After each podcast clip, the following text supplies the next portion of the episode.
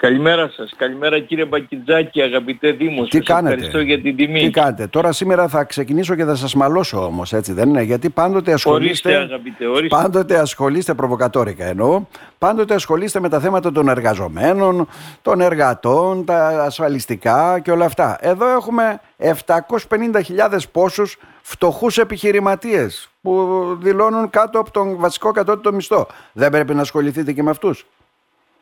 Βεβαίως και, και αρχίζει ένα πογκρόμ τώρα κατά των μικρομεσαίων επανέρχεται το δόγμα Να. Τσίπρα Τσακαλώτου που είχε λιώσει τους μικρομεσαίους και επειδή στα οικονομικά δεν πάμε καλά και στα ανάπτυξη ήδη μας δώσανε την τελευταία επενδυτική βαθμίδα, δηλαδή την BB που είναι η χειρότερη επενδυτική βαθμίδα Να. που στην ουσία δεν είναι, η κυβέρνηση προσπαθεί να βγάλει τα χρήματα για τα επιδόματα από τους μικρομεσαίους. Και περνάμε σε ένα γύρο πια... Εκεί ισχύουν με αυτά. εργασία Συγγνώμη κύριε Μητρόπουλε, έτσι θα ήθελα να σας ρωτήσω, ισχύουν όλα αυτά; Δηλαδή τώρα επιχειρηματίες, ας πούμε, οι οποίοι είναι των 5 και 7.000 ευρώ ή 10 ή 8, ας πούμε, λιγότερα και από τον περισσότεροι- εργαζόμενο και κρατάει τη δουλειά με ζημίες, ας πούμε, Οι- επί οι- τόσα οι χρόνια; περισσότεροι, οι περισσότεροι και στην περιοχή σας ζουν από τα έτοιμα.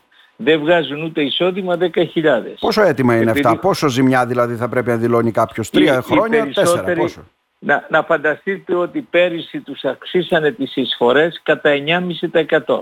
Μμμ. Και σε ένα μήνα κάτι που το αποκρύπτει η κυβέρνηση και συναδελφοί σας δυστυχώς και κάποιοι δικοί μας θα έχουμε νέα αύξηση εισφορών σε ασφαλιστικά ταμεία κατά ακόμη 4,5 άρα σε δύο χρόνια τους αυξήσανε κατά 15% τις εισφορές, Μμμ. τα ασφαλιστικές εισφορές.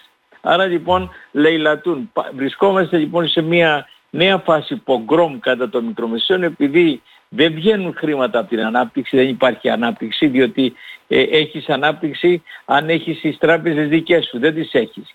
Έχεις ανάπτυξη όταν έχεις τηλεπικοινωνίες δικές σου, τις έχουν οι Γερμανοί. Έχεις ανάπτυξη όταν έχεις τρένα δικά σου, τα έχουν οι Μμμ. Ιταλοί. Έχεις ανάπτυξη όταν έχεις νερά δικά σου, τα έχουν οι Γάλλοι. Και έχεις ανάπτυξη όταν το μεγαλύτερο λιμάνι της Μεσογείου είναι δικό σου, αλλά είναι των Κινέζων.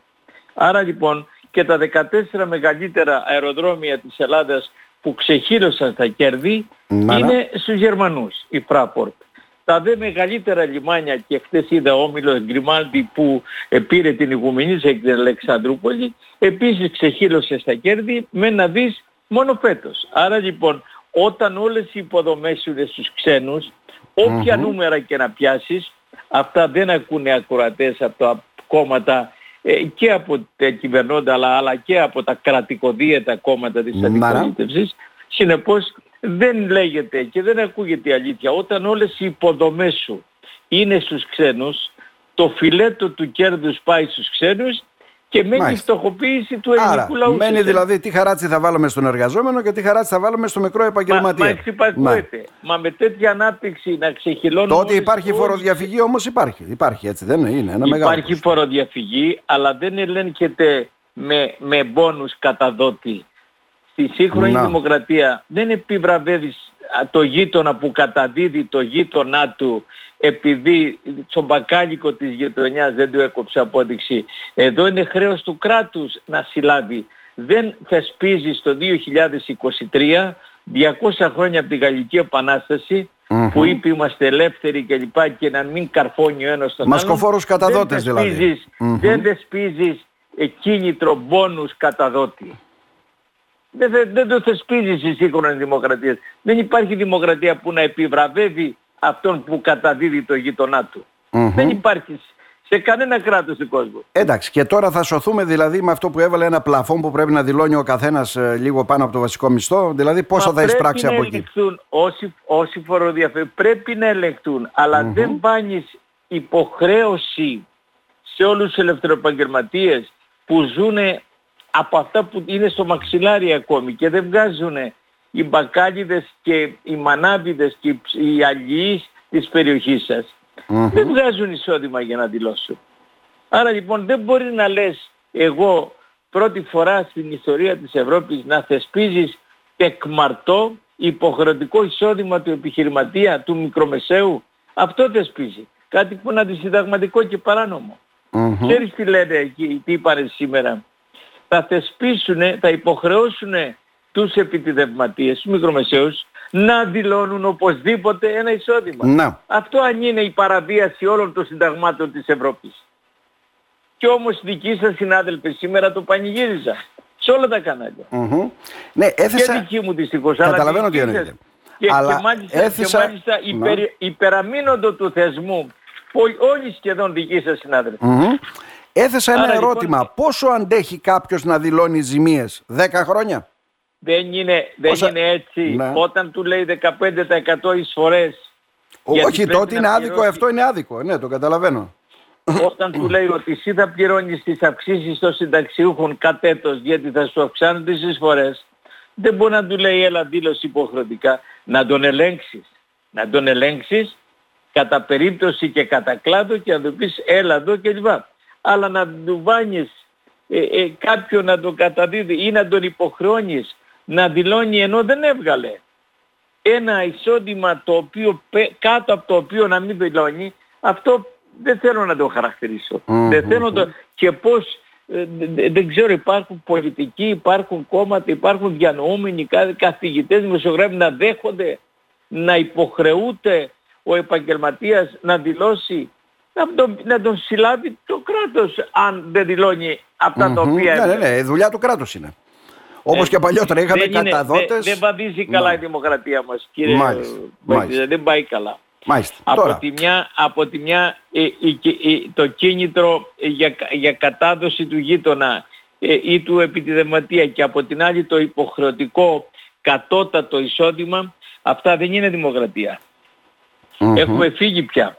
Άρα λοιπόν θα πρέπει να το δουν οι πολιτικοί, δεν λέω μόνο οι συνταγματολόγοι παντός καιρού που δηλώνουν τα πάντα και δικαιολογούν Ναι, ναι. τα πάντα, διάφοροι επιστήμονες διαχρονικά, αλλά πρέπει όσοι μείνανε όρθιοι να σταματήσουν αυτό τον θεσμικό κατήφορο. Μμμ. Αυτή είναι η άποψή μου. Τώρα, κύριε Μητρόπουλε, πάμε στην έρευνα αυτή που κάνετε για την αγορά εργασίας στην περίοδο 2009-2023 και εκεί βγαίνουν πέντε πικρές βασικές αλήθειες για την αγορά εργασίας.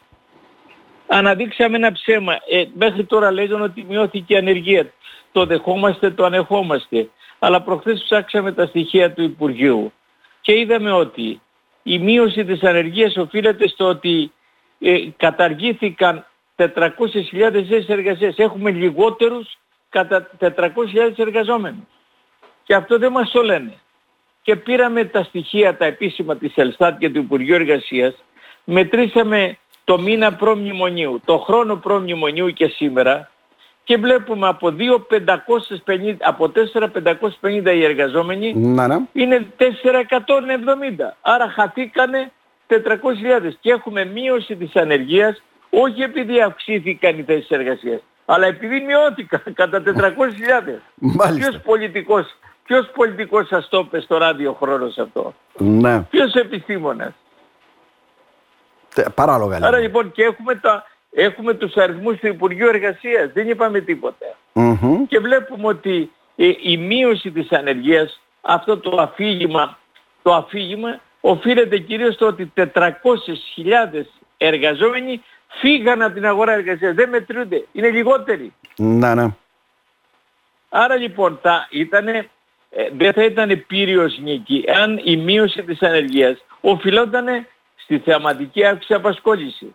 Εδώ μειώθηκε η ανεργία κάτι που το δεχόμαστε, Μμμ. μπορούσαμε να μην το δεχτούμε στην έρευνά μας, αλλά οφείλεται η μείωση της ανεργίας στη μείωση των εργαζομένων.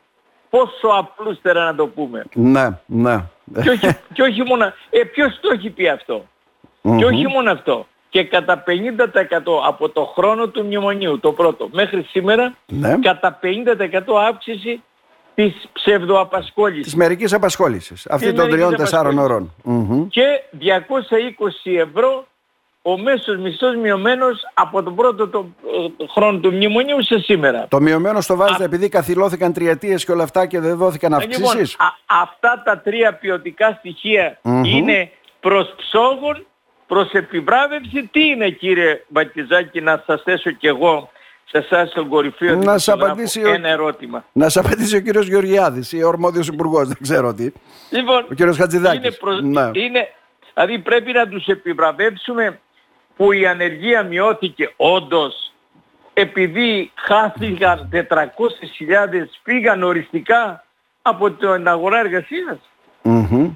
Εγώ ο, ο καθηγητής εργατικών δικαίων να πω στους φοιτητές μου ότι μπράβο πέτυχε η κυβέρνηση της μείωση ενεργείας που όντως έχουμε μείωση αλλά όχι κατά την ανάπτυξη αλλά κατά την μείωση του εργατικού δυναμικού. Παίζουμε με τα νούμερα χωρίς έτσι μια ποιοτική ουσιαστικά ανάλυση. Ναι, αλλά που είναι, που είναι οι επιστήμονες και που είναι οι, πολιτικοί που έπρεπε και που είναι τα κόμματα τα οποία πρέπει να βρουν αυτά τα ποιοτικά στοιχεία τα οποία επαναλαμβάνω δεν είναι δικά μας, είναι του Υπουργείου. Του Υπουργείου. Μάλιστα. Πικρές αλήθειες. Τόσο απλά στην εξαιρετική εκπομπή σας. Να είστε καλά. Να σας ευχαριστήσουμε θερμά. Χαίρετε, χαίρετε.